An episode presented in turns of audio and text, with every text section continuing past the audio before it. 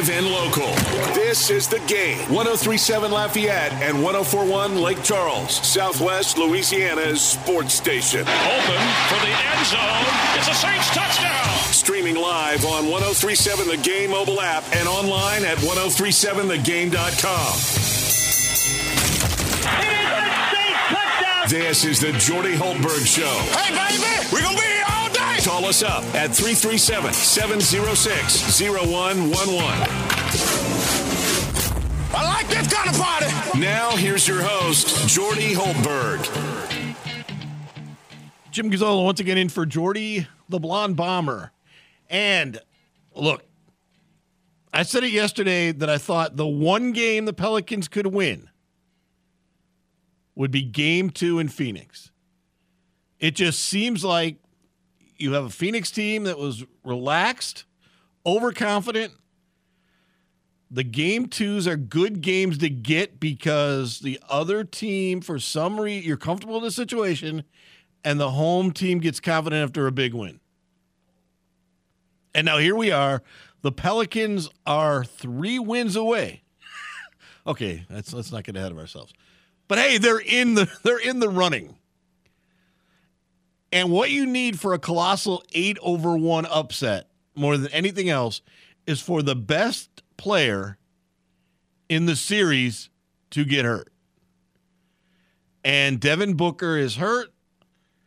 It's a hamstring, and that changes the entire series altogether.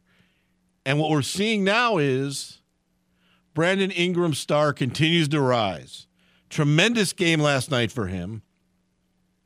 37 points, 11 rebounds, and nine assists. He was clearly the best player on the floor. And they survived a barrage early of Booker in the first half, where he had 31 points. And now suddenly the Pelicans are the talk of the NBA. And there's excitement. There's an opportunity now for two games. All they need to do is win one at home, and they go back even and then you don't know what Booker's status is. This is now a completely different series than it was 24 hours ago. So where do we go from here? Can they legitimately win this series now, James? Can they win the series? James Mesh says. Oh, that's that's. I, I still don't think so. Am I getting too ahead? Are we too excited by this? I, I think you need a pump. Pump the, the brakes. brakes. There you go. But if Booker is out, that could be a new segment name, actually. If Booker is out, do they have the two best teams, two best players in the in the series? The Pelicans. Yeah. C.J. McCollum and Brandon Ingram.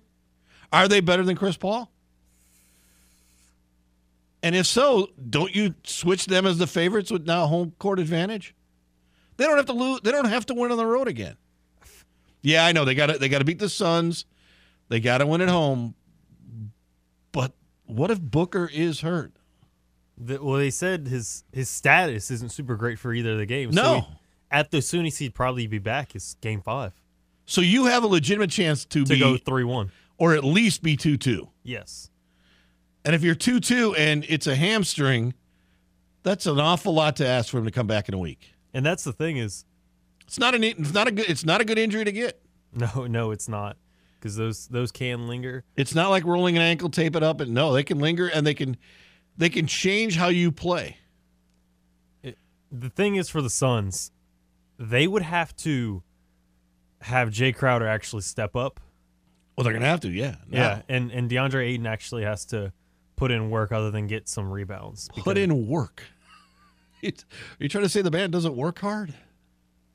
He has to score points. Yes, and he is not a he is not a prolific scorer. No, he can get he can get you a couple buckets because like the Pelicans can score. Because the Pelicans can score. The San, or the uh, the Suns are now in a position to where can they match them for points without Booker on the floor? I don't know if they're going to be able to do it. I don't think they're going to be able to do it twice in New Orleans. So I think I think there's a good chance we're going back two two, and then it's a two out of three. Yep. Wow. Definitely makes. Who would have thought that the first week of the season, the first two weeks of the season? I mean, not I. the the fact the fact that this is even a series is wild to me because I I thought it would have been either a sweep or a gentleman's sweep. I, I thought it. I, thought, there would five. I, Yeah, I, agree. thought there were. I thought there would have been some fight, definitely, but I. I don't know. I guess I was just super confident in the Suns. Well, the Pelicans got some confidence in game one and played a really good first half despite Booker going for 31. So now you're in the second you you you played well in the first game, you're in the second game at halftime. You come out to start the second half and you take the lead and Booker gets hurt. I would say that's about as good as it could get for them. That th- this would be a Pelicans dream right now, and a Monty Williams nightmare, because there's just I've watched the Suns a lot, and there's just not a lot of easy points if it doesn't come from Booker and Chris Paul. They start to struggle offensively. Yeah, because mo- most of their players they can't create their own shot. No, they can't, and they they run to the three. Even even after they may go for the layup early, but they run. They ultimately run to the three, and without Booker, now he takes up so much of the defense. You can focus more on the other guys, and they cannot create their own plays. So yeah, this is a wow. This is a winnable series. You can you can put Chris Paul a little more in a box now. yeah, I say I say just put Herb on Chris. you can you can do a lot of different things with him, and see if he see if he tries to overdo it too. He may yeah, try to overdo to it. do try to do too too much. much. Yeah. And he's always he's always good for one injury a, a playoff series. it seems. Put put put Herb on Chris. Obviously Jonas on Ayton. So now you're now you're changing the lineup. Now you're making lineup decisions. You're sitting there in a Boston jersey Yes. and you're making Pelicans decisions. You've become a GM of the league. Are they are they not good decisions? At yeah, least they're, they're good. They're good. Yeah. I, I if, if you're out there if you- are out there listening, give us a call at 337 'Cause you're not- 706-0111 and let, let me hear you what you say about the Pelicans. Are they going to win this series? Because you're not scared of Dirk Crowder. No. You're not scared of Bridges. No. Not really. No. I mean, even then, you could just put. He he B- can he you can just have the eye on him. He can get hot, but You're not going to lose because of. you're not going to lose because he's going to go to the basket. He needs to be freed up. Somebody has to free him up. Yeah. No, this is a no. This is a completely different series than 24 hours ago. Definitely. And I, I'm not a huge lover of the NBA, but it's because most of these things can't be upsets. I was going to say the fact that we can actually see an 8 1 upset. Uh, yeah. Let's see where we are Monday morning. Let's get let's get past the two games. get in the- one game. Get one game into it, and that's weird because all you got to do is win one. yeah. All you need is one, and it's completely different. It's two out of three at that point. But it, it is hard for me to think they're going to win all three in New Orleans and win the series in six. But hey, Yeah, because the Pelicans they're not super great. And you- on, they they're not super great at home. well, is that a fair statement? Because they're really until midseason, they didn't have really a lot of a home court advantage. No, but still, There will actually be noise, is what we're trying to. We, we've seen the place with noise. it will now. it will actually be packed for sure. It will be packed and it will be exciting. We we've seen that previously. When there's a game that matters, New Orleans basketball fans go to the game. New Orleans, it's New Orleans just- sports fans will be there. When it's just a regular game, eh, no, they they might not come in from the French Quarter. They'll they'll stay they'll stay away. But I, I this this is what's uh this is what's now exciting about this. There is an actual chance of an upset. And the Pelicans are right in the middle. And I think they got the two best players left in the series if Devin Booker's out. And that is a huge benefit that I don't think anybody would say beforehand. So would you? So you're saying it's Bi, CJ, and then Chris? I Paul? would still say McCollum is still the better playoff guy because he's been there more. Uh-huh. Uh, but I would- say Brandon Ingram's caught. Uh, I think so much of Chris Paul was playing off Devin Booker. I, I there's not like you said. Who else do you who else do you fear now on that team? other than Chris, and even Chris, Yeah. I'm not super scared of. No. So, do you think Chris Paul's Just- better than than uh, Brandon Ingram or I see. I see Chris. I see Chris during these two games. He's He's got to put up at least 25 both games for He them is- to have a yes, shot. Yes, and that's not what he does best. And then, but then still has to get the 10 or so assists. yeah, But if you can put, but if you can put Herb Jones on him all game and just have wear s- him down. yeah, and just wear him down, Well, you can wear him down with several. You, you could run several players at him now. yeah, But I would imagine Herb Jones is going to get a Mo- good portion of it, I would hope so. and that's. And if he wears him down, it, you're going to make him. You don't want him to hit big shots in the fourth quarter. That I think that's your goal. Wear him down so he does not beat you in the fourth quarter. Look, look at this. We're at the top of a show on a Wednesday afternoon in April, talking Pelicans basketball. Who would have thunk it? Who who would have ever guessed it? And it isn't the obligatory one line, hey, it's all but over. Yeah, it's like, hey, Uh, We could have come in here and said, hey, it's all but over. It was a fun run. they Let's they actually got a shot. They got a shot and they, they got. The door, the door, the door is ajar.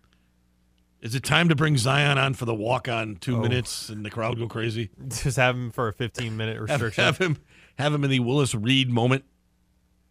Even that's probably way before your time. I was gonna say that I don't I don't know that. Willis reference. Reed came out with a hobbling leg and play hit two shots in the NBA Game 7 final against the Lakers. I think it's 70 69 70 somewhere around there and uh, the Lakers never recovered. And he walked off the floor 3 minutes into the game with 4 points and he was the MVP of the game. Just it, that changed the crowd so much around. Is that is this Zion's moment? That- is Ben Simmons going to pull a moment like that against you? Uh, There's your, there's your question. Is They- Ben Simmons going to appear in this series against Boston? they said Ben Simmons may be ready for Game Four. Really? How rusty is that guy? ben Simmons has Ben Simmons. Who's played more recently, Ben Simmons or Zion Williamson? I think it'd be technically Ben, because Ben was because Ben was in the playoffs. Yeah. Yeah, so technically it's- it was Ben. So all right, there you go. There's your And that answer. there's your there's your fascinating series in the East, though. oh, it's because you don't because you don't know. Kyrie Irving did it for you. He turned he he made it interesting with one flip of the wrist or finger. He Well- decided to make it an interesting series. I, I would say it was it was more than just one bird. There there were quite a few birds throughout the game. There were quite a few. There were yes. There were quite a few words exchanged between him and fans. Yes. So I wouldn't say it was just one finger. Is Bo- is Boston the fan base that gets most into the games? They definitely get into it. Because they seem to eh, they've always seemed to be able to take over portions of games and get in guys' heads like no other place. Not so much in this arena in the Fleet Center, but definitely back in the old one. They just got in your head. Yeah, they they tend to do it. they they they tend to do it. And uh, Kyrie, I was listening to one of the other shows that we play for CBS late at night, the JR Sport Brief show. A caller, he's he, he made actually a good point.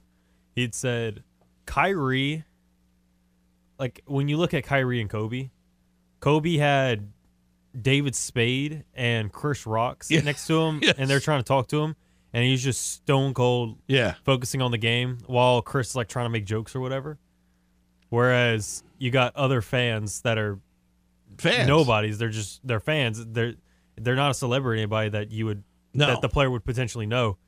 And Kyrie's just talking back to him, and it's like Why? Co- Co- Why talk Co- to him? Kobe Kobe was like one Well- of the ultimate professionals, and you're you're worried about what the fans are saying. Uh, again, the big difference is though those weren't real fans as far as they were. You know, they were celebrities in their own right. They weren't going to come out and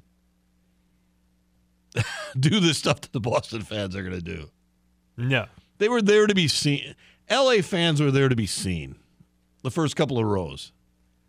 I think I think Lakers fans are only Lakers fans because it's the trendy thing I to can tell you this much: I got the privilege of covering a few years of the Cedric Ceballos era. Ooh. when it was 11,000 people at the old forum. They were there. They were there. They're front runners. You- You haven't seen bad basketball until you've seen the Cedric Ceballos era of Laker basketball. So it's uh, it wasn't always sold out Showtime. So, how's that for you? I would have I would have loved to have seen a celebrity there on those nights. Even Jack didn't show up on those nights. And if Jack's not showing up, it's not a happening in L.A. Who's Jack? Jack Nicholson. Oh, Jack Nicholson. Okay. Oh. the first Jack you, the first Jack that came to mind was Jack Black. Really? Yeah. Oh, I grew up on Kung Fu Panda. let, let me get this straight. I've got to succumb to your age and give up on Jack from Chinatown, Jack from One Flew Over the Cuckoo's Nest, for Kung Fu Chanda or Kung what was it? Kung Fu Panda? Kung Yeah, Kung, Kung Fu Panda. Jack Black. Yeah. Oh, That's the first Jack I think of. yuck, yuck. As, as your boy Raymond would say, wolf. Woof. Yeah. What do you? What do you? A, a wolf? What are you? A dog? That's oh, Kung Fu Panda. I, I don't know what this. I'm I'm I'm flabbergasted beyond belief. Heath Schroyer at the bottom of the hour. Jim Gazzolo subbing for Jordy. Well, we're gonna have to teach James Mesh who Jack Nicholson is. Ah, we'll be back. They say shooters shoot, He's a man who shoots from the hip and a man who's hip when he shoots. and no one shoots more from the hip when it comes to sports talk than the blonde bomber. Back to more of the Jordy Hultberg Show on the game. 1037 Lafayette and 1041 Lake Charles, Southwest Louisiana's sports station. The NBA playoffs means next level basketball. Get in on the first round action with DraftKings Sportsbook, an official sports betting partner of the NBA. This week, new customers can bet $5 on any team to win and get $150 in free bets instantly. You win no matter what. All DraftKings Sportsbook customers can also bet on NBA hoops with same game parlays. Combine multiple bets from the same game for a bigger payout. The more legs you add, the more money you can win. Plus, each day of the first round, get a risk free bet up to $10 if your same game parlay doesn't hit. Download the DraftKings Sportsbook app now. Use promo code 1037game. Bet $5 on any NBA team to win their game during the first round of the playoffs and get $150 in free bets instantly. That's promo code 1037game at DraftKings Sportsbook, an official sports betting partner of the NBA. Must be 21 or older, physically present in Louisiana. Availability varies by parish. Eligibility restrictions apply. Minimum $5 minimum deposit. See DraftKings.com slash sportsbook for full terms and conditions. Licensee partner Golden Nugget Lake Charles. Gambling problem? Call 1-877-770-STOP. 1-877-770-7867. Jim Gazzolo back for Jordy today. James Mesh and the producers. Are you even a producer anymore? Have you just kind of like taken over the whole afternoon? Pretty much. But Four hours of mesh time. That's what it should be called, mesh time. mesh o'clock. Me- the mesh, mesh o'clock. And the education of young James Mesh continues with more. He did discover that Jack Nicholson was in The Shining, the original Shining. I didn't realize that. It's good to know. I didn't realize that was him. And I could tell you, Jack Black was in the uh, movie about uh, the teacher and Yeah, the mu- the music. I forgot the name of that I one. forgot the name of it too. I'm about to look My kids up. made me watch it once.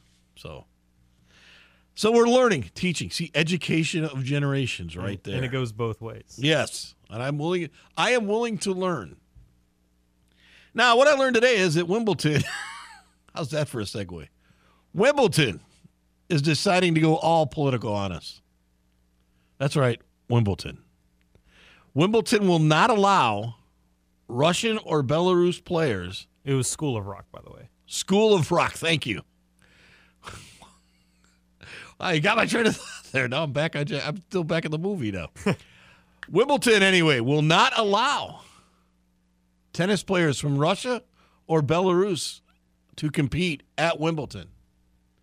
I don't know if they have to have separate national status, but if they're nationals from those two countries, they're not. Now they're pro athletes.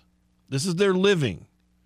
So you have now basically Now you're messing with people's money. money, but also the attachment of are you now are you going to attach everybody to their their country? Is is everybody? I mean, that, that's the whole point of being a pro is that you're an individual, isn't it? Yeah. And You're just from that country. and it's not like you can stand up in Russia and say I'm against it, because then your family won't be heard of again. So it's it's kind of like I, to me it's an over extreme, and they're the only one doing it in any sport on any level. I get the fact that uh, the teams that compete for Russia are not allowed in the World Cup right now. I understand that because that's a representative of the country of Russia. But when you're a professional athlete that plays on their own, you really are on your own. Pretty much. You're, you're not for any country. You don't. It's not like you're. It's not like they have the Russian and- flag with them the whole time. and half of the time, half of the time they don't even live there anymore. So now is it if you're if you're playing tennis in Boca Raton, Florida, but you're a Russian national, you're not allowed. But I've already converted over, and it just seems like it sets a precedent that. What what if everybody does that now? I mean, what if the NBA decides to do that? What if the NHL does it? I mean, the NHL that would that would hurt the NHL. yeah, It, re- it wouldn't touch the NBA because I don't. There aren't No. too many Russians. or Belarus, no. But now you get into what about what if Yao Ming was still in the NBA and you have a Chinese player? Yeah. And what if you do that now? Could a team do that? In other words, if I'm if say I'm the Detroit Red Wings and I'm playing somebody who has a Russian star in the first round of the playoffs, can I say we're not going to allow them in? We're Michigan, we're not going to allow them in Or yeah, we we will we won't allow them to Compete. be on our on our on our ice. Yeah. I mean, it just it sets a precedent that shouldn't be set. But it, it's typical Wimbledon of not being with the times. Like Britain's never had problems with other countries. They didn't. Nobody, nobody, nobody held their athletes out when they were fighting in the Falkland Islands. I don't know. I it just it, it gets to me when we have to have politics in certain situations. Why? I get it in the Olympics. I get, but this is individual sports. If nothing else, it would be a forum for them, these athletes, to say one way or the other what side they're on. It would give them the opportunity to say, we're all not like this. We're all not for a war. It would, to me, it would hurt the Russian Federation more than anything else. But we can't do that because we're Wimbledon. And you got to wear all white. Do you even watch Wimbledon? Not really. Okay. I I played I played tennis. Well, that's completely different, though. I play golf, but I don't compete against real golf. I mean, I, I used to watch like if it was on ESPN and I was flipping through, and obviously. So you're not following everything that's going on. No, I mean I know some of the players, but I don't follow any of their careers. Okay.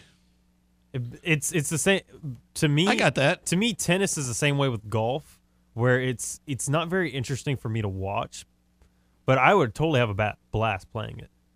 Okay. So it, it's hard for me to keep up with careers and what's So, going so on. what are your, what are your thoughts on politics and sports in general? I mean, naturally, they're always going to be there. Yeah. I don't like the idea of it because the way I see it, it feels like it should be an escape. it should be. It should be, but It should- is the one time when we should be able to come together. come together, but at the same time, be your own distance. Understand, because, yeah. because obviously you're there are teams that you're not going to like. So naturally, you're not going to be like, I don't, I'm not feeling this guy because he's a Falcons fan. Yeah. Or it's like if if you're if you're talking to some guy, You went right to the Falcons fan, didn't you? yeah, I did. Or or What is, what is your obsession with the Falcons down here? Everybody tells me that's the Saints' rival, but I mean, it's not really a, it's really not a rivalry. no. What's your rivalry with the Falcons? They've been good one year. It's really weird because usually the Saints beat them. They played three good quarters of a Super Bowl once, and then completely collapsed. They did. It wasn't. e- It wasn't even a full three quarters. No, two and a half. It was. It was like two and three fourths because Yeah. the the Patriots scored the their touchdown with like three minutes left in the, in Yeah. the third quarter. So four, four, two and four fifths. They played. They a played game. a great forty-two minutes They did. And collapsed in the last eighteen. It was the That has absolutely nothing to do with what we're talking about. But it's the fact I that I no. I, I love the fact that he just dug into the Falcons right there. Well, it's kind. It's kind of like you. You're like you talk to some guy and you meet him and you're like, they're like, oh, I love the NFL. I love watching NFL football. And you find out they're Packers fans. You're like, ugh. Ugh. There it is. No, you can't. Can't. Yeah, exactly. You can't like the NFL and like the Packers. You can't. You can't like the Packers and say I enjoy football. I'm sorry. It's Green Bay, Wisconsin.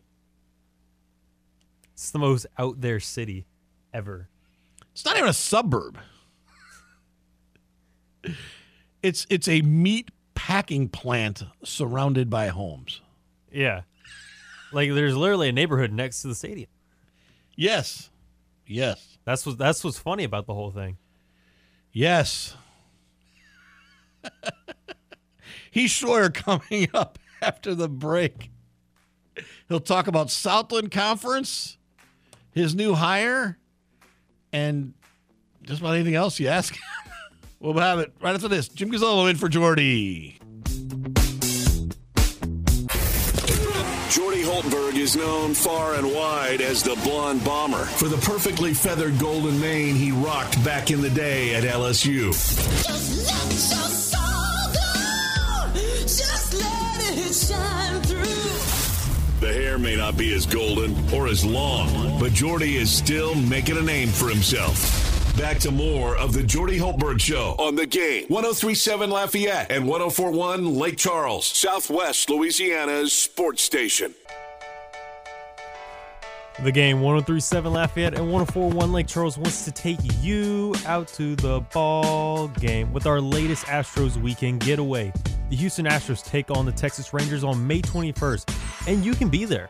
Register in the game clubhouse at 1037thegame.com or 1041thegame.com to score four tickets, a ballpark tour, and hotel accommodations that Saturday night.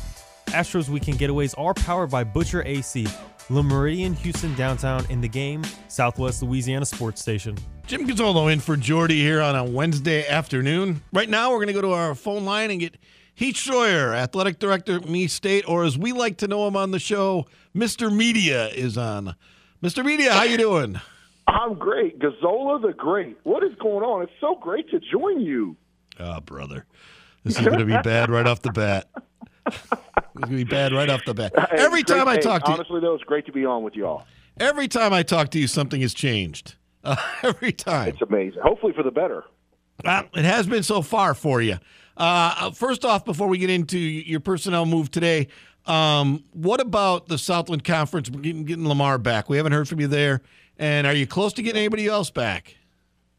Well, first of all, Lamar, I think it's huge for our league. Um, I, I think it's been uh, probably over two decades. You might know the the um, exactly, Jim, but I- it, since we've added a football playing Division One institution, um, so it's been a long time. I think it, it's a uh, shows. Um, you know, I think the league is stronger now than it was six months ago, and I think that uh, we're in a position of strength now uh, for the first time. Um, you know, for a long, long time in this league. So I think Lamar uh, checked all the boxes for um, for our league to bring them back. They're right on I ten. Um, you know, it's a gas tank league, and uh, they fit. I think they fit the, their mission of the institution is very similar to the mission of uh, our institution and the sister institutions here in the state. Uh, I think it's great. I, I, there's not enough positives to uh, to really say about adding Lamar, and and hopefully we'll uh, we'll add another one or two here. Uh, you know, we'll see. You to give me a hint on any of those? no, I, I- I do think though. Um, this is just my own personal opinion. I do think that uh, the WAC is uh, is wavering a little bit. Uh, I think when I think when when we had the invite to the WAC, and we worked really hard to get that invite over a year ago, Jim, as you know, you know Sam Houston and New Mexico State were in there. We were going to be in divisions. Yeah. We're going to go for FBS football. and the you know the leadership in the league changed. Um, Stephen F. Austin, New Mexico State left. We decided to stay. Um, you know, I, I think that reading the tea leaves, um, you know, way even back then, I just didn't think that um, there was a true commitment to FBS football. And I, from my experience being at BYU way back in the 90s when they were in the WAC, I just don't think a league that stretches multiple time zones um, from California to Texas in FCS football works. Uh, I just, um, and I think that uh, it's going to be hard. And so I think there's a lot of teams in the WAC that are, uh, are looking to to do other things. I think Grand Canyon, um, you know, if they got an invite to the WCC, I think they would leave by by noon. Um, you know, I think that you know the Cal Baptists of the world and things like that. I mean, it's just it's hard, and um, I, it was the right move for us, and it was definitely uh, the right move for Lamar as well. I, I know you don't read the paper. You always tell me that, but uh, Monday I I, actually had uh, next five in, kind Okay. of. Um, and I, I Well, thought it was shoot. What the hell, yeah, heck, are you asking me for? You got all the answers there, my friend. mine was just mine was just a guess though. But what I what I thought was interesting is how much it's changed in one year. Now I want to get to your situation in your school. Uh, Mm-hmm. Today you announced who you're bringing in as your deputy athletic director, Mm-hmm. replacing Tanner Stein. Um, but more importantly, you're getting a 17, a, a, a veteran of 31 years, 17 year athletic director coming in, Mm-hmm. And you're getting somebody. You're becoming a place that people want to go now. How did you change Mm-hmm. that?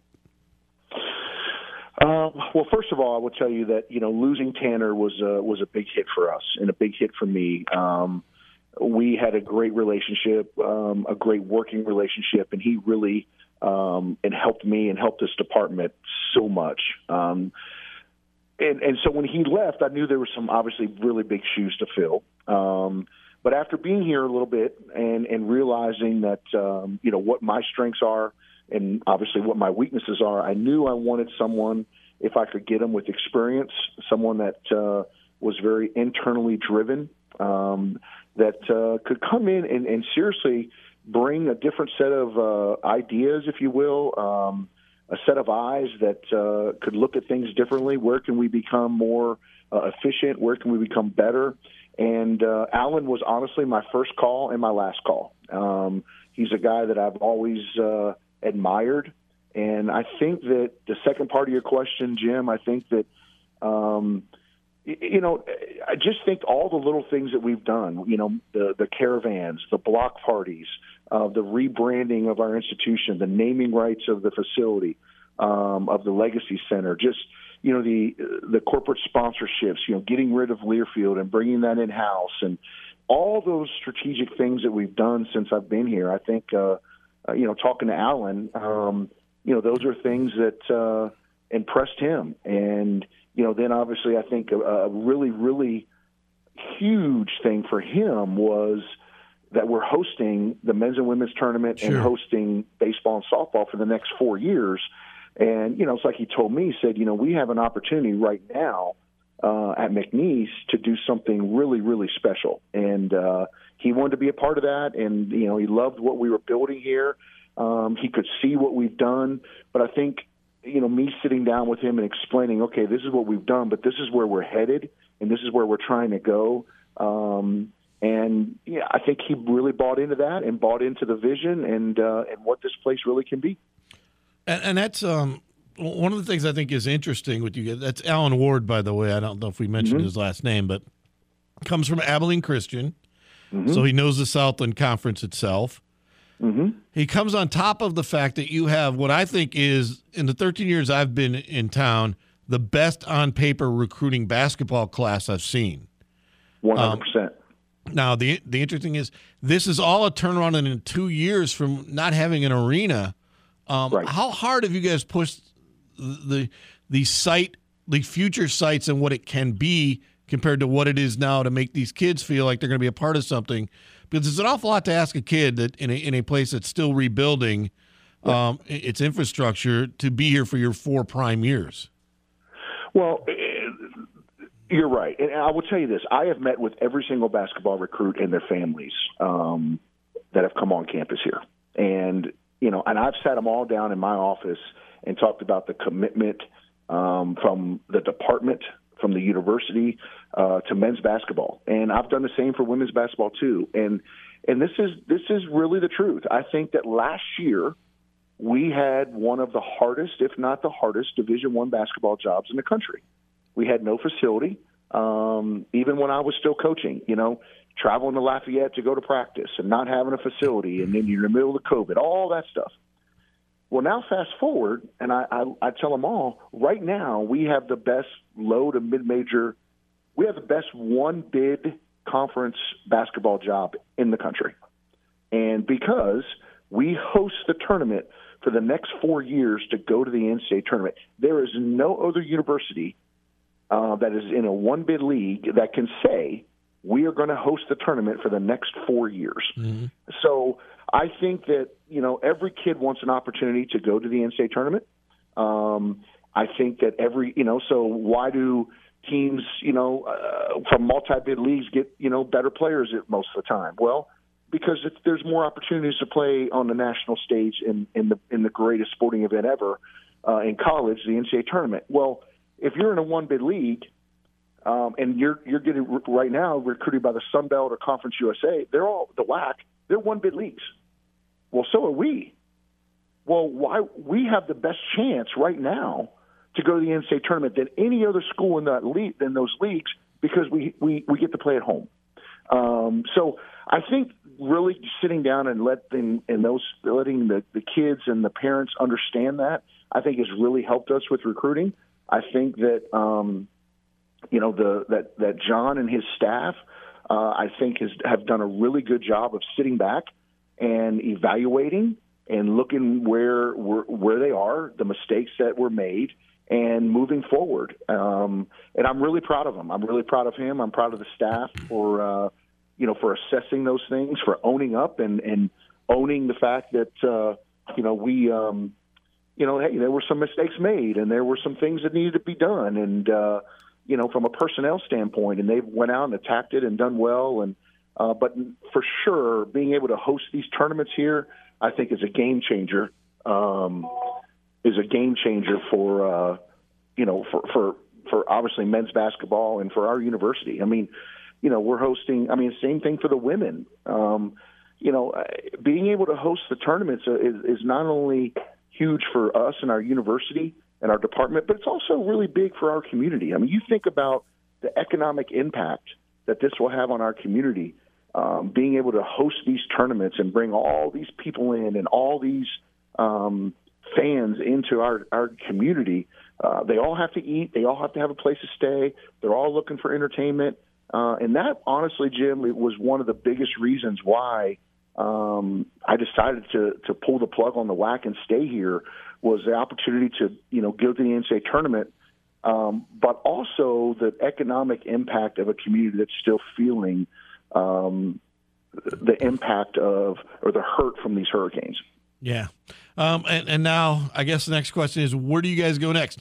I see the uh, stadium press box is about half down. Uh, say that again, Jim. I'm sorry. The, the the stadium press box, football press box, is about half down. Yeah, Um, absolutely. Is the facility fixing up the rest of the facilities the next in thing? Yes, 100%. Yes. Um, you know, it's uh, obviously the press box is a huge thing for us. Um, Well, for me, you know, and for you.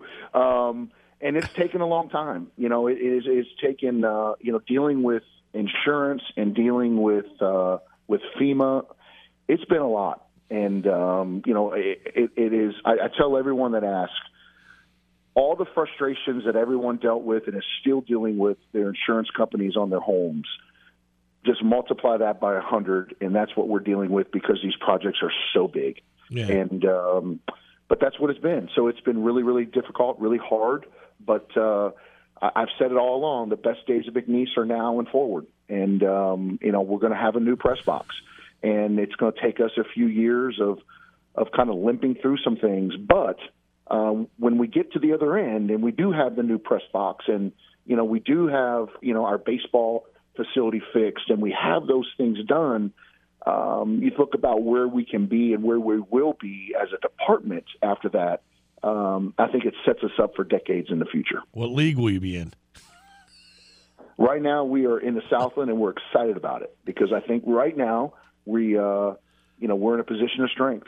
Um, but hey, listen, I've said all along. Um, we want to be FBS football. That um, you know, we've made no bones about it. Um, and are we ready for that right now? No. I mean, we, we've got a lot of work to do in that in that program.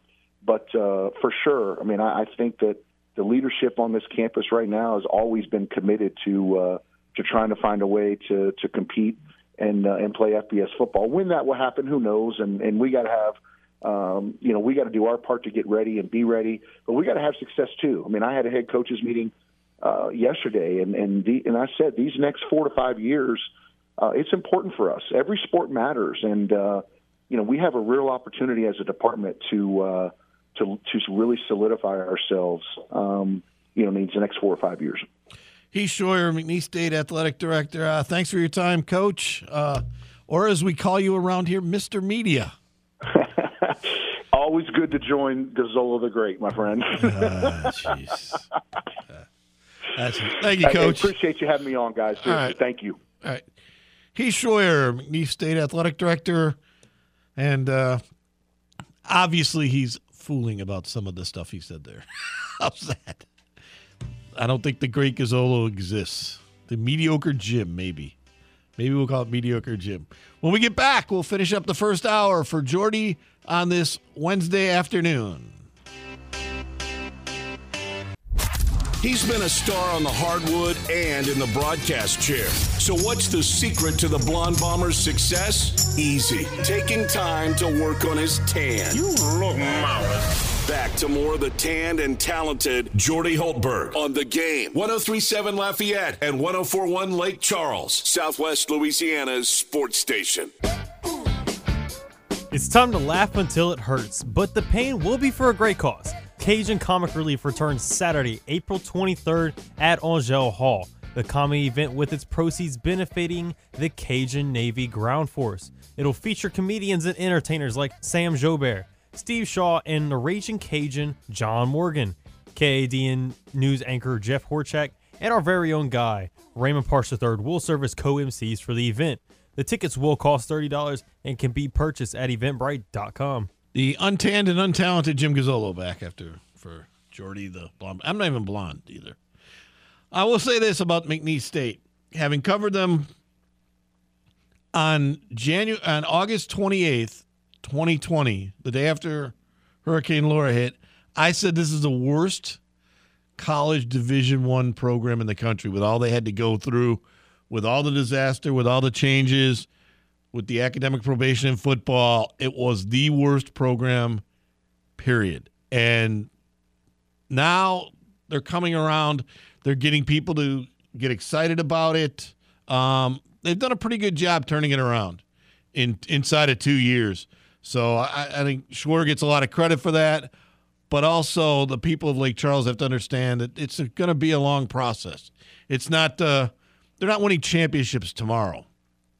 So this is something that they have to learn and get into and understand that there's a lot of cleanup still to do, just like there is in the rest of the town. There's a lot of cleanup to do in that program as well, and in each individual team. So got to get kids to buy in. And you're asking a kid from a town where he could go to any other school in the Southland usually, and they have all their facilities up and running, and the town is in good shape. You're asking them to spend four years in a town that's got debris still around and that it's you're asking an awful lot. You're fighting a tough battle, James. Fighting a pretty tough battle. So, have you been to Lake Charles at all? I think I've been once or twice. So, Maybe. not not recently. I take it. No, no. Well, I mean, I'm just saying that it's you clean up the streets, but it's pretty hard to clean up everything else around it. And these kids are now, you know, the dorms aren't fully fixed. Uh, there's just a lot of things going on that makes you wonder why a kid would go there. But they're starting to get these commits because the arena is now back up and running. And they'll have football in the fall at night. So some of the things are coming together. but it, uh, it, it it's a slow, slow process to say the least. I know based on my own house what the process is, and uh, and his crew are trying everything they can to make McNeese a stopping place for people. So you got to give him credit for that. When we come back, it'll be hour number two for Jordy on a Wednesday afternoon. Right after this. Live and local. This is the game. 1037 Lafayette and 1041 Lake Charles, Southwest Louisiana's sports station. Open for the end zone. It's a Saints touchdown. Streaming live on 1037 The Game mobile app and online at 1037thegame.com. This is the Jordy Hultberg Show. Hey, baby, we're going to be here all day. Call us up at 337 706 0111. I like this kind of party. Now, here's your host, Jordy Hultberg. Good afternoon on a Wednesday afternoon. It's Jim Gazzolo in for Jordy. One final day for me. And as we go into the second hour, let's talk NFL. All right. Deebo Swi- Samuel wants out of the 49ers. The Saints need a wide receiver. Is this the perfect match? Can you make a trade for Samuel? Is he the guy you would want? What would it cost you? What would you give up? Saints fans, let me hear you. 337 706 0111. Give us a call here at the game. I'm going to say I'd give up quite a bit for him. James, what would you give up? I mean, I would definitely give up first rounder. One of those. So you want this sure. guy? I would love him. I would love to have Deebo Samuel on a team. The only thing is, I think because the Saints are an NFC team as well, He's not coming here. he's not going to come. Well, you have to cut him a deal that they want. You have to cut him the best deal. That's what I'm you saying. To, you would have to pay extra. you're going to have to pay a little extra to get him, yeah. Especially the Saints because they could be considered a playoff contender. Yeah, you don't want to trade him to another playoff contender I- and potentially see him in the playoffs. He, like, he can go to the Bears and no one would care. Yeah, just he's just ruined. Come on, his, come on, ruined his career. Come on, wow, Uh, come on. Just- that not- would that would be a, that bad. No. Well, yeah, we are actually. actually I have no are. idea what your offensive your new offensive head coach is. We can't be as bad as the last guy. Probably not. No, but he he makes he wants to leave. He would have to be the best wide receiver on the block because you can do so many things with him. Oh, of course. Um, He's still young. still young.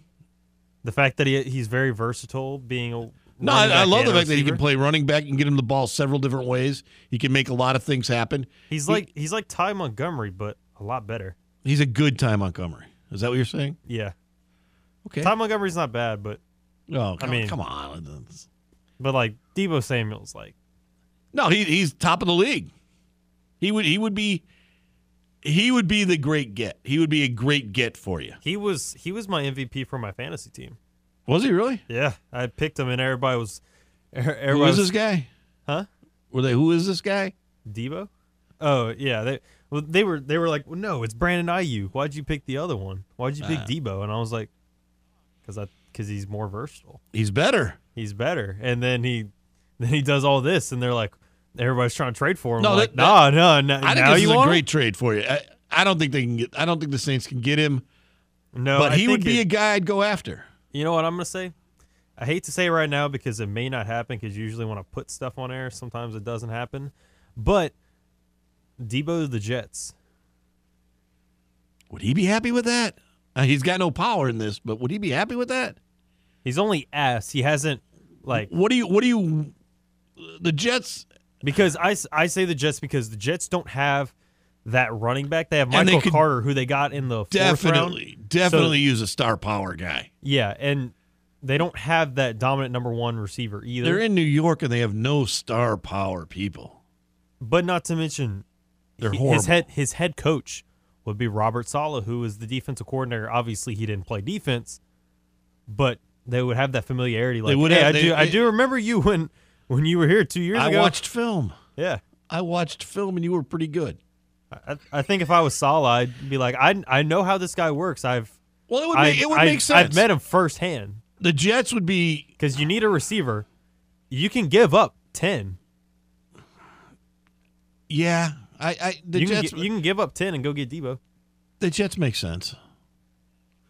A lot of teams make sense for him. The Giants have two picks. They but could I'm- give up one. But I'm trying. I'm trying to think of AFC teams because I don't think. you don't any- think you'd, you'd give them the Giants for a first round pick? What are the Giants going to do to you? I mean, the, They still don't have him to throw him the ball. They The would have to run him. the He'd have to be Giants to the Giants to me need more line help than they do need. They need everything. They do, but it's more. They need more of an O line than. They need a quarterback, and you know they need a quarterback. well, yeah, of course. Nothing matters unless they get a quarterback. And the guy they got, But they wanna- but they wanna Daniel build- Jones is not it. They said they want to build around him. I don't know how true that is, but I think you say a lot of things when you don't have any options. yeah. But the fact that you picked him at six and you still like him, I like my car, but if somebody would give me a new one that was better, I would take it. But I say I like my car. but they would have to give it to you. Yeah, I can't. Yeah. I don't have any trade value in my, That's what I'm saying. No, I, I don't. I don't. I th- it's going to be an AFC team, and I think it won't be the Bills. Bills don't need it. Raiders. Raiders would be interesting. He get to stay on the West Coast. I don't know if they would. When they were in Oakland, they wouldn't have dealt with him. I don't know if they would now in Vegas. But they have they have some uh, picks. But they have Davante now. Do you really? Nah. Do you abs- Do you really want to go that far? No, you're you're pretty deep into wide receivers, then, and you're. You already you already have a couple receivers. nah, and, maybe not. And you would have to offer future picks because they don't have a first rounder. So Well, Denver just committed to Wilson. Maybe they'll go something. I just I think it's interesting that they just made him a star this year. yeah, What's he unhappy about there? He won't disclose the information. That's what's weird. Yeah. Well, what are you unhappy about? Have you met with them? Have you talked to them? Because then I start to wonder if I'm going out to get him, what is unhappy about? And am I is he going to be just as unhappy in my place? Because it can't be that you're you're a playoff team. Yeah, you can't be mad that. You, it, it obviously isn't the fact that you're on a bad team because the 49ers No. almost were one game away from the Super Bowl. Yeah. And he, you know, I mean, I, I you're not the Rams, but the Rams are going to last forever, and you're right there with them. Do, are you unsure about the quarterback? I, I mean, I, don't- I don't. That that's the thing I don't get is what's he It- upset it- about? It, uh, it maybe it- because they just haven't gotten rid of Jimmy yet. Trey Lance thinks he'll be the number one this coming up here. Maybe he doesn't want Trey Lance. I don't know. I, I that's just there's a lot of there's a lot of lesser teams you can go to. there definitely is, but You're not. I'm- I'm looking- there's only a few you can upgrade to. I'm looking at the AFC teams and Bills don't need them. No, nor do, nor would you. I mean, you're going to really play in Buffalo in, in December and November instead of San Francisco, when both teams are, are playoff teams and are right there. Miami's not going to trade for him. Not now. They already got Waddle and they just Yeah. got Tyreek Hill. New England could use him. Yeah, New, but New England's always in. They're always like in the talks for Yeah, a they- big time yeah. receiver. Anytime one of them is like, he they find their name in there. they always find. Their name. I just think that I I don't.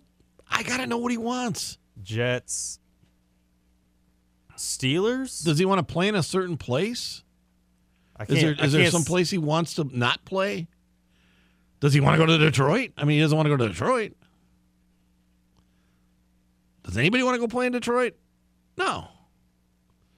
So yeah, I, Cincinnati they don't need him. I can't. Cleveland, They just traded for Amari Cooper and and still have the potential Yeah. potential of getting Jarvis Landry back. The thing is, but the the Browns don't have any draft capital at the moment. no. Or well, th- but they would have no actually because they got rid of three. They got. Baker. They would have to trade Baker. So now you got to so now you got to do a three way trade. Baker to Carolina. Carolina trade their first rounder. Trade six. Maybe. And then they get a bunch in return and Look at you trying to cut the deal with the Boston Celtics jersey on and everything. trying to GM another league now. No, that makes some sense. I just don't. I'm frightened to get him without knowing what the issue is. That's all. I, I want to know what makes you unhappy in a situation where you were in the NFC title game and you were a couple of plays away from going to the Super Bowl. well, there must be something with the 49ers. That's Yeah, thing. that's what what what makes you unhappy about this situation? Is it the front office? Is it pay? Is it I, I don't know. If it's pay, well, you're kind of locked into your contract. So I, I would have to then to make you happy, I would have to come up with more money. So now that that's a secondary part of the issue. Something that could be interesting is what if he went to Kansas City? Oh, But I don't know if they would. I don't know if you would trade. I mean, they had they had lost to the to the Chiefs a couple years ago. I don't know if they want to do that. If they think they have a chance to still make, yeah, I don't the think Super you're. Bowl, I do don't you think you're too it- worried about who you're playing in the Super Bowl. I think then it would be what you got for him. Then it would be what you got for him, and then here's here is the market value of him. Any AFC contenders want to chime in so the Chiefs don't get him. You got to establish the market first. See who jumps in.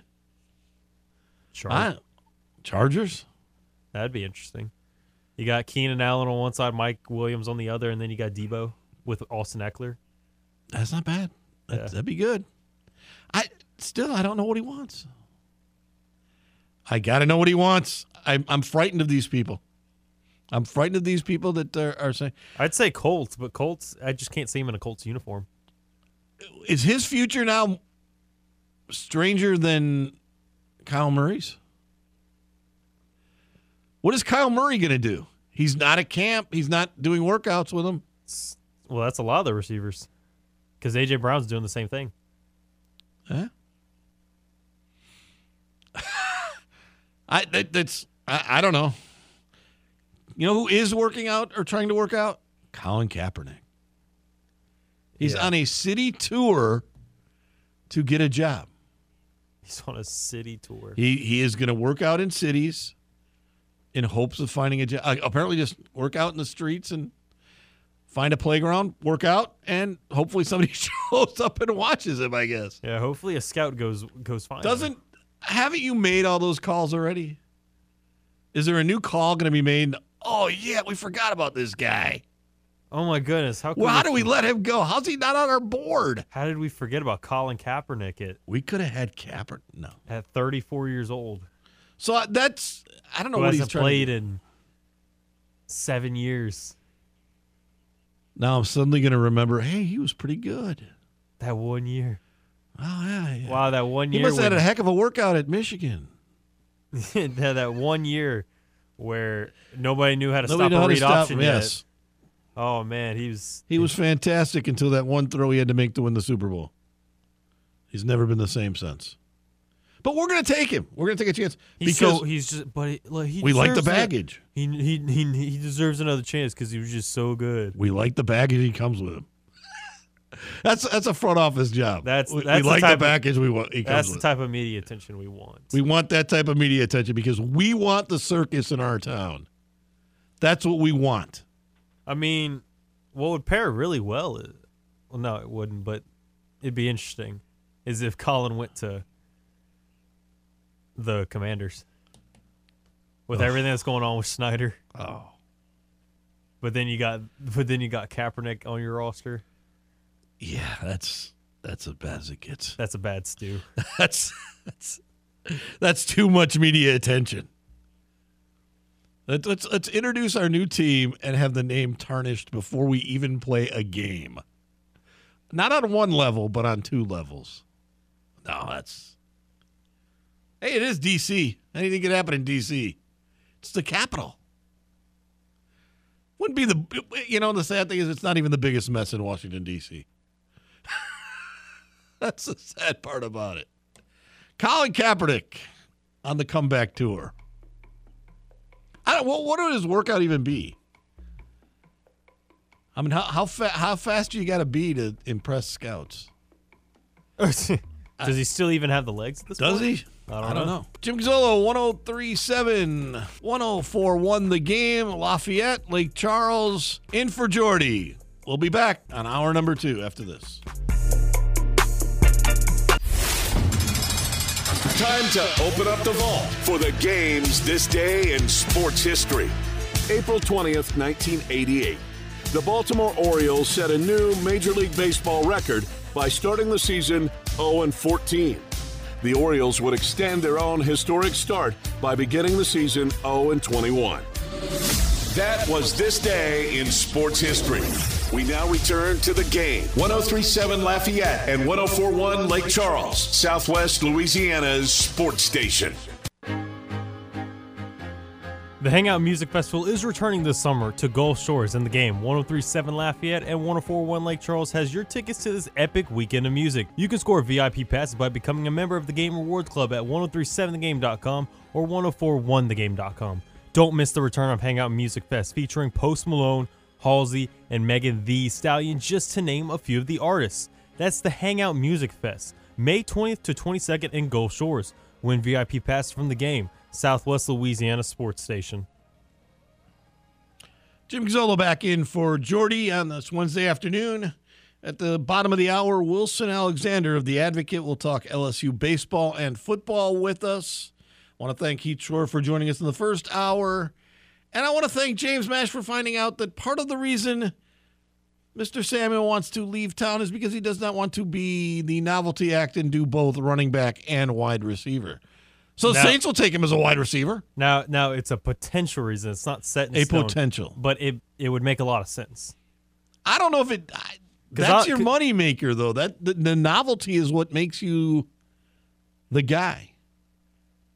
I to me that is, but uh, maybe not. I mean, it makes them unique. It also makes him vulnerable to getting hit a lot more. I was gonna say, but it's like if I'm gonna r- line up out wide and do wide receiver things, but then you're also gonna line me up a tailback and have me run inside zone. I don't know if I want to do both. I'd rather do one or the other, That's interesting. and I'd rather line up wide and do jet sweeps. well, I would imagine if you want to, ha- if you want to hand me the ball off, I'll do jet sweeps. But I don't want to do inside zone and run power zero. well, you got to give him the ball a certain amount of times. yeah, which they gave them. They gave him the ball a lot. They gave him a lot, and when you're trying to, when you look at contracts and trying to maximize your financial potential in the NFL, you have to stick around a few years. I get that. I, that makes sense. So the Saints are back in play. Then you're saying you're okay with them just being a wide receiver and doing those things for you, aren't you? Yeah, because what you could do is you have what you do is uh, look. I love Deonte Harty, but put it and and he's definitely grown as a wide receiver. But have Deebo be the offensive guy, and then you have Deonte that can go out there sometimes, but have him focus a little more on being that return man that he was a Pro Bowler and a All Pro for. Are you worried as a Saintite fan? Saintite. Are you worried, concerned, any level at all about the creativity of the offense without Sean Payton? Or do you think it'll just be passed down? I'm not worried about it. Sometimes, you, sometimes you don't have to be creative for you to be a good offense. No. You really don't. No. Being creative is fun. Yeah, it, It definitely helps. it definitely differentiates you from everyone else. But Look, I've never had a creative offense that I've rooted for, so I've never had an offense. Usually when you for. hear, "Oh, he's creative," but is it good? Now, you're right. It, it has to be functional first. It has to move the chains, and then you add the It's- it- we- creativity. We, we need we need to see points before we start getting cute. We need to see points. I, I never thought of it that way. He makes sense for the Saints. I don't think the Saints come up with it. With that in mind, I don't know where they go with the draft. Not not to mention you, you're still paying Mike Thomas Yes. a a boatload. So where do you go with your draft? so Where are you? Go- you're a Saints GM. Where are you going with the draft? I go tackle. So you have a battle between whoever you get at tackle and Do you have to fix James your Hurst. offensive line first? Everything starts in the trenches. Okay. That's that's what it comes down to. Where does the ball start? At the line of scrimmage. Who's on the line of scrimmage? But it's it's never offensive line, defense. The problem with that is that's never the sexy pick for the fans. I, I get it; it's a good pick. I don't care. I don't. I don't care what the other fans think. You can get the wide receiver two picks later. Yeah, There's a there's plenty of depth in that draft. Is there a lot of depth at tackle and offensive line? no. Yeah. you always yeah, you want to get your best. You want to get your best guy. If you can get your guy, you don't want to mess up. Not to mention, you're at 16 and 19. Yeah, Look at look at the Giants. They're at five and seven. Yeah. Do they want to move out of one of those picks? Yeah. Let's say they don't though. What you can do is you look at what the needs of the Panthers at six. You got to look at the other teams. Yeah. What do you need? Do y'all have the same thing? Well, since you're ahead of that pick, get the position that you need that the other team needs. So I would say the Chargers need offensive line and corner. If I'm the Eagles and the Saints, I would say Eagles go get corner first, Saints go get offensive line first. That forces the Chargers to have to settle on a guy. Then the Eagles come back get whoever else, whether you want to go get another wide receiver or you want to go get a lineman yourself. And then the Saints come back and then go get what's left at wide So receiver. you wouldn't move up if you're the Saints.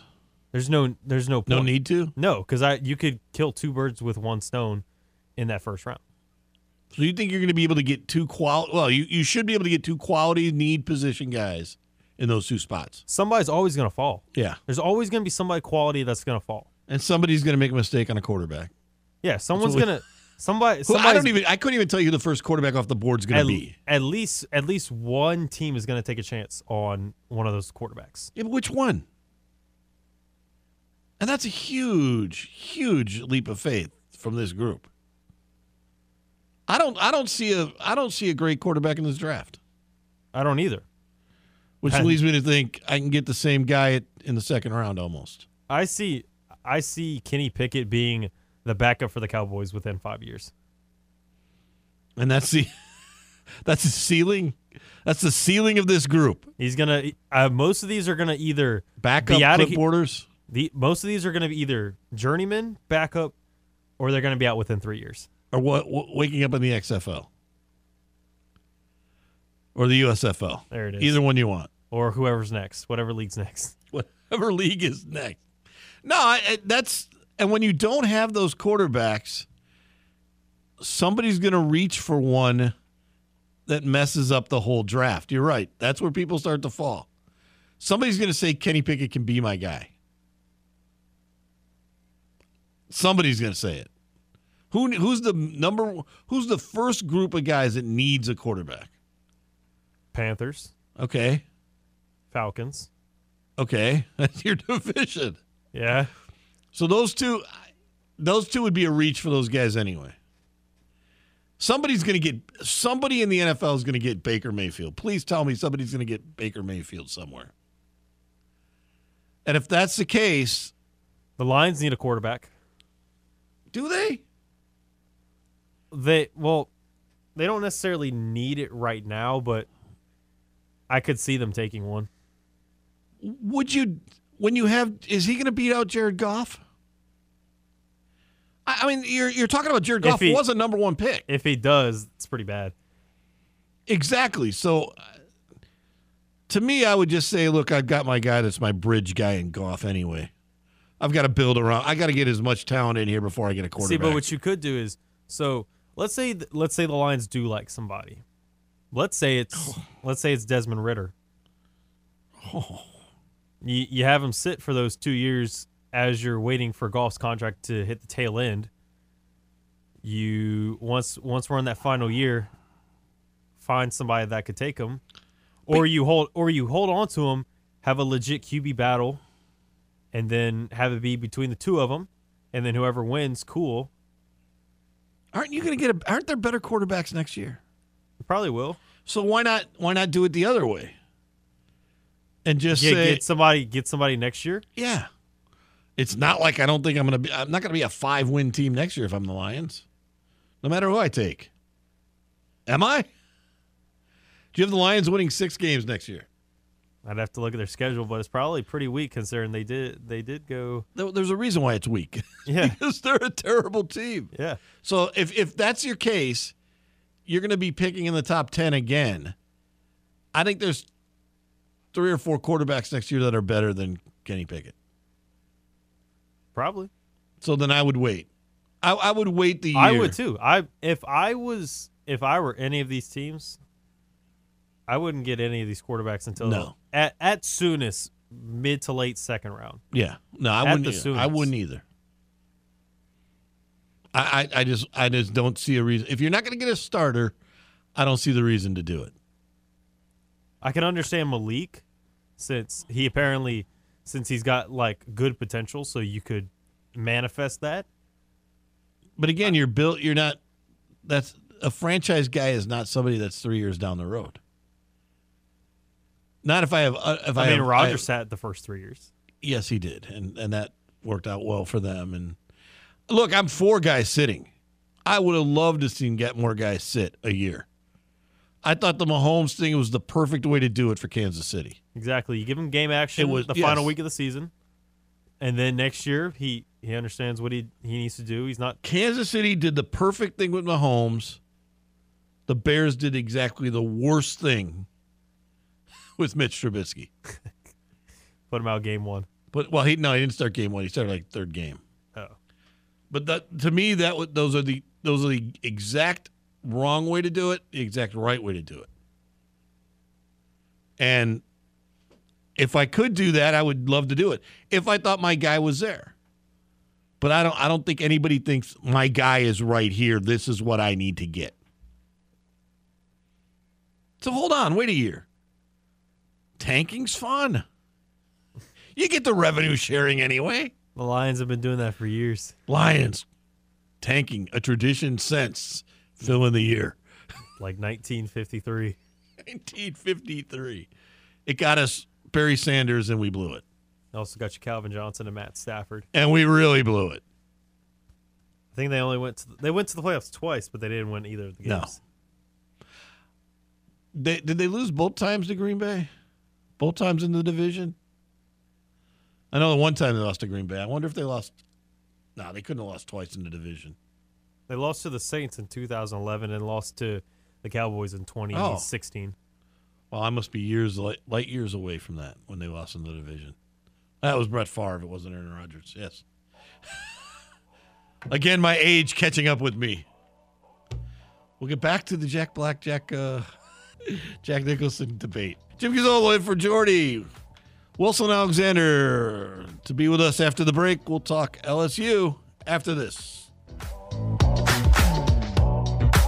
The Jordy Hultberg Show prides itself on settling for nothing less than the best. You're simply the best. This thing has a variety of nauseating aspects to it.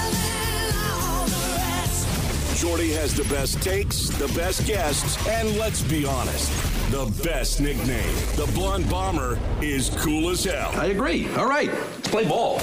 Back to only the best on the game. 1037 Lafayette and 1041 Lake Charles, Southwest Louisiana's sports station. You can experience Festival International like never before by winning the game's Festival International prize pack. Sign up for the Awards Club at 1037thegame.com or 1041thegame.com and you will get the chance to score a couple of Bon Ton passes. You will get exclusive access to front row and stage seating. You'll have shaded seating and air conditioned restrooms, the express drink lines, shirts, pins, and a poster. Experience festival like never before by winning the game international the Festival International prize pack from the game Southwest Louisiana Sports Station. Jim Gazzolo back for Jordy on Wednesday afternoon, last half hour of the show. And right up now is Wilson Alexander from the Advocate. We're going to talk LSU baseball, LSU football. Wilson, how you doing today? I'm good. How are you this afternoon? I'm doing good. Uh, first question up, I guess, is uh, where is this baseball team? Tough weekend against Arkansas. Came back and won a big game last night against ULL, which is a, a big game considering um, where the rankings are and where they're trying to get. Where are they? They're kind of um, in the same spot they've been in uh, really since the SEC schedule started and kind of for most of the year, which is um, somewhere maybe on a bit of a roller coaster. Um, who knows if we're, you know, it's like they'll have these great weekends and these great games, and then they're just struggling to find that consistency. Um, you know, last night though was a was a good night, uh, maybe for them to build off. Um, you know, kind of winning that game in a fairly convincing, uh, you know, fashion, at least in terms of, you know, as, as as you maybe can get in a baseball game. And, um, but we'll see kind of how far that takes them moving forward because coming off of a sweep, it's still hard to erase that taste out of your mouth.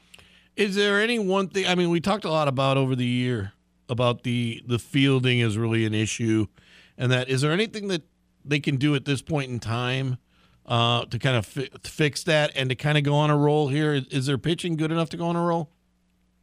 Their def- their depth in the bullpen might be good enough. That's really been a, a pretty um, positive thing for LSU this season. Um, they've got a lot of options in the bullpen, and they've been pretty effective. Um, from Eric Reyzelman to um, you know Devin Fontenot and uh, Paul Gervase has been somewhat of a revelation at times. I mean, they've got some options there in the bullpen, and um, and they have to because their starting pitching is not at an elite level. Um, they've got to be able to get a lot of eat up a lot of innings with a lot of different guys, um, and so it's good enough maybe if the offense can.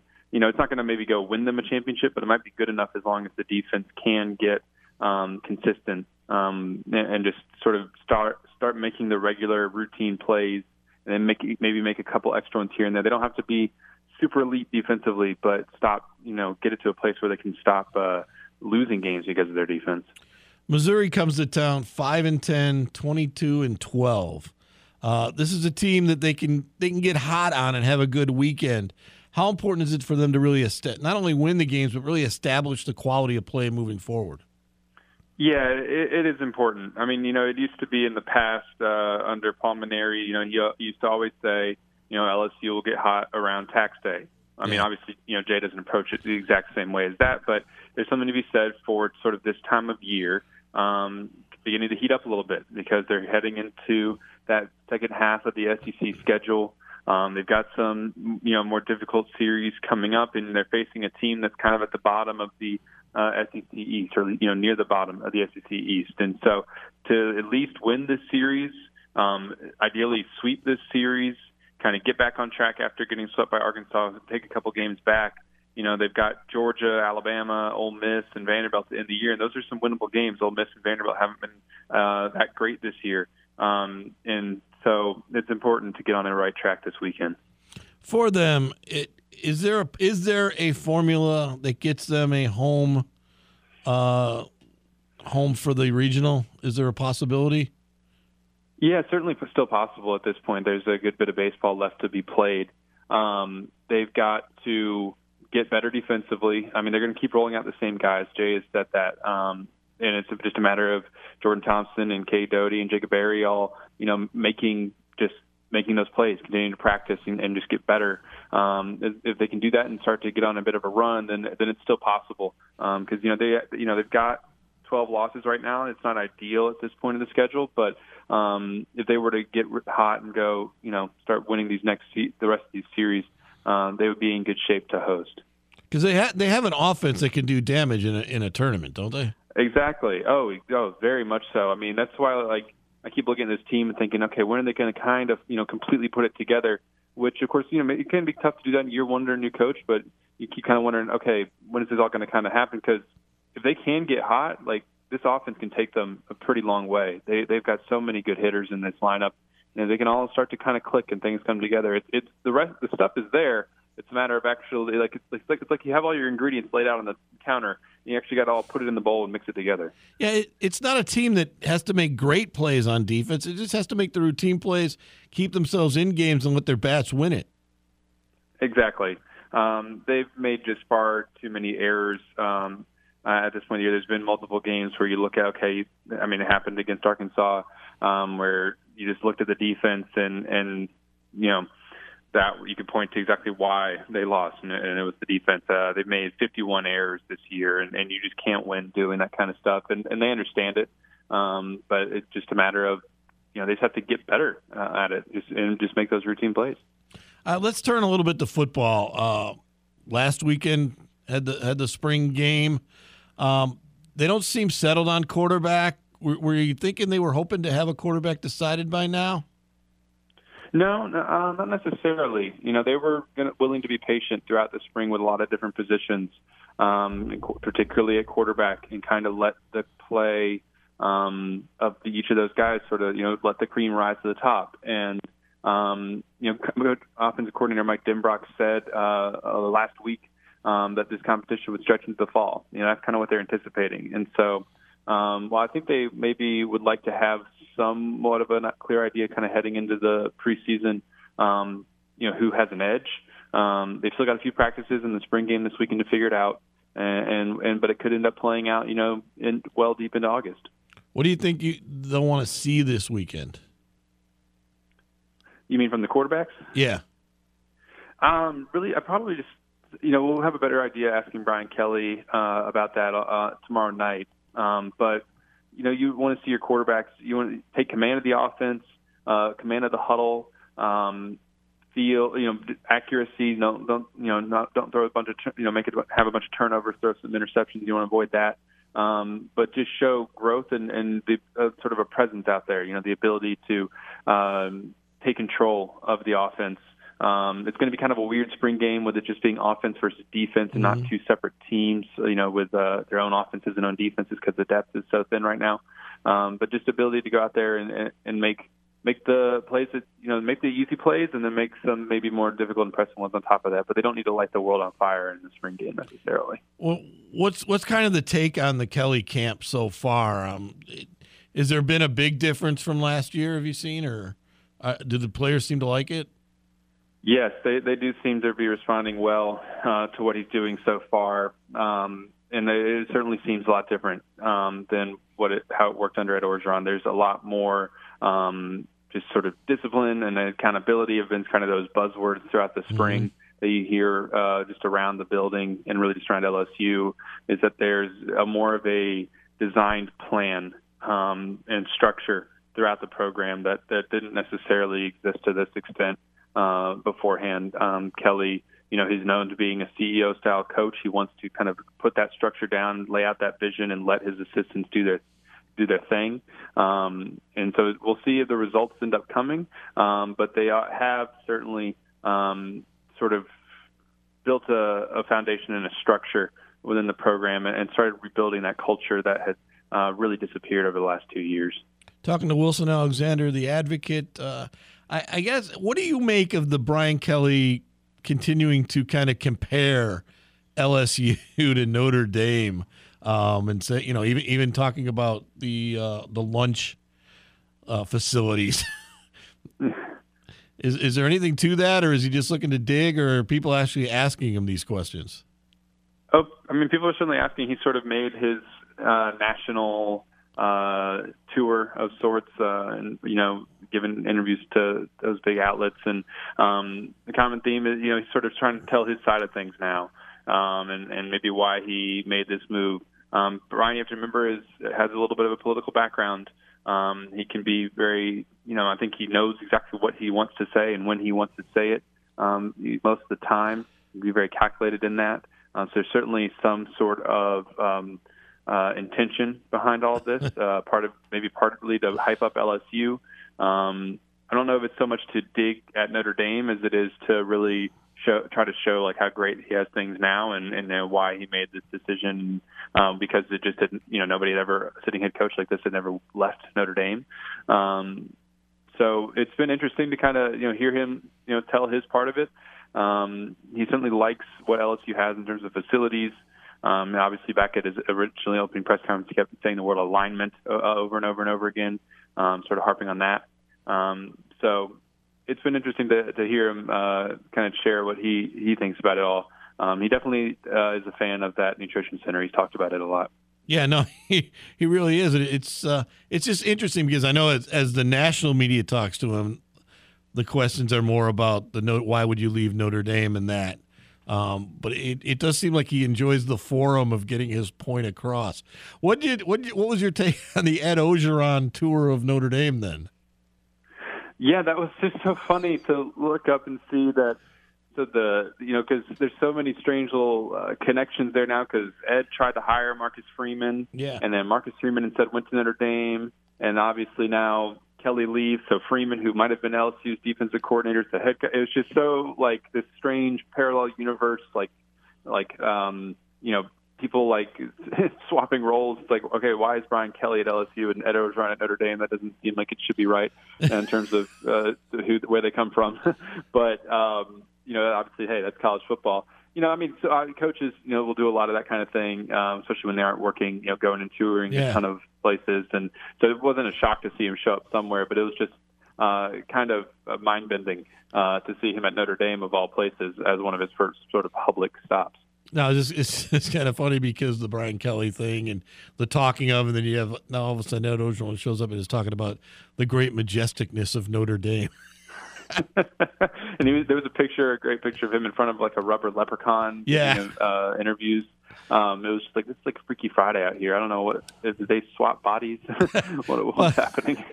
Well, it beat it beats the photo of him at the restaurant with no shirt on. I guess. yeah, probably a little bit so. He, um, this one was a little bit more uh, composed. All right, Wilson Alexander, I want to thank you for your time. I appreciate the insight on LSU and Ed Yeah, Orgeron. for, yeah, thanks for having me on. You'll have a good rest of right, thanks.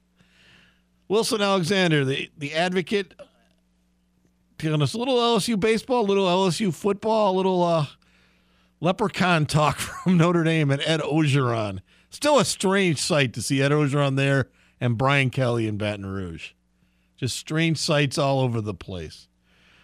When we come back, we'll finish up on uh, day two, Wednesday for me, my last day here for Jordy. After this. Jordy Hultberg has been a star on the hardwood and in the broadcast booth. But did you know he was also a star on the dance floor? You just wash the hair. You know, I work on my hair a long time, and you can hiss my hair. John Travolta ain't got nothing on the blonde bomber. Now back to the man with all the moves. Jordy Hultberg and the Jordy Hultberg Show on the game. 1037 Lafayette and 1041 Lake Charles, Southwest Louisiana's sports station. The game 1037 Lafayette and 1041 Lake Charles wants to hook you up with a $50 gift certificate to Richard Seafood and Patio in Abbeville. Richard Seafood Patio has some of the best bowl crawfish, but also serves some bowl shrimp, bowl crabs, fried and grilled seafood. They also have burgers, steaks, po' boys, and just a seafood platter buffet altogether. So sign up for the Game Rewards Club at 1037thegame.com or 1041thegame.com for a chance to score a $50 gift certificate to Richard Seafood Patio. Jim Gazzolo back. Final moments with James Mash. James, you gonna watch the, any games tonight? You gonna watch the Bulls? I'll watch the Celtics. They're gonna watch the Bulls. What do you want to see out of your Celtics? I want to see a win. Besides that, though, do you want to uh, embarrass? Oh, I'd love Kyrie that. Irving. Oh, if we if the Celtics Do you want could, do you want the crowd to go crazy and embarrass Kyrie Irving? if the Celtics could win by like 25, that'd be. Twenty five. Just absolutely murder them. Just take the one point win and move on, will you? you don't want to embarrass Kyrie Irving? I do. Wouldn't you rather have a dagger and have a game winning shot at the buzzer? A- another one. Yeah. I mean, Isn't that a bigger dagger for, for him? Make him sulk off in embarrassment? I, I just want to see him go for two for 17 from the from the floor. Two for 17. That's what I want to see. That's what I want to hear. I don't want to hear this. Oh, we want to win. We just want a big win. No, I want to hear the pain. Do you want to see Ben Simmons play in this series? I think it'd be funny. I, that would. That's gonna be a strange sight. It's gonna be weird seeing him on the floor on the on the floor altogether. That's just gonna be a strange sight. I, I don't. I don't even know what to expect if we saw him. When was the last time we saw him where he did it? Last time we saw him, he was missing free throws and kind of running away from the ball, wasn't he? And passing up wide open layups. Yeah, pa- yeah, that's not even running away from the ball. He didn't even want to be there. What makes you think he's going to take a big shot in a big moment? Nothing. No, because it's either gonna be KD or Kyrie, and they're just gonna take turns. Is he the biggest disappointment in the NBA right now? right now, He's a one and one. He's the number one pick overall. Can't really think about anybody. I mean, you that. would say maybe Zion, but that's injuries more than anything. yeah, I, this is a guy that, this is just him mentally not being able to do. So. yeah, this isn't, yeah, and then saying, "Oh, I have a I have a back problem." back back problem. Oh, oh, oh. I have, I have a back problem. all of a sudden, what are you doing? How did you injure your back? I, I mean, I just, I don't, I don't know if there's anybody that's been a bigger letdown. I mean, he gets picked on by, he seems to get picked on by everybody. Everybody, Teammates, media, mm-hmm. fans, fans, haters, obviously. haters, LSU people who normally don't pick on their own. They pick on him. I definitely pick on him. I mean, you guys don't pick on your own. You, you never say anything bad about LSU guys, and this guy gets torched. Oh, he's Is that that's? And then he says he's not soft. He's the epitome of soft. definitely. I just find it interesting that even if Even even when he's not even doing anything, people still boo him. They they they boo him for no reason, and then they boo him for reasons. They have reasons to boo the man. He is he is not likable. That's it for me on this weekend, or for what will be my weekend here anyway. Jim Gazzolo subbing for Jordy. I want to thank you for listening. We'll see you next time.